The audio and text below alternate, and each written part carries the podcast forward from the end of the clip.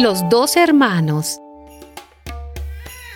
Tiempo después, Eva dio a luz a su hijo Caín y dijo, Ya tengo un hijo varón, el Señor me lo ha dado. Después dio a luz a Abel, hermano de Caín. Abel se dedicó a criar ovejas y Caín se dedicó a cultivar la tierra.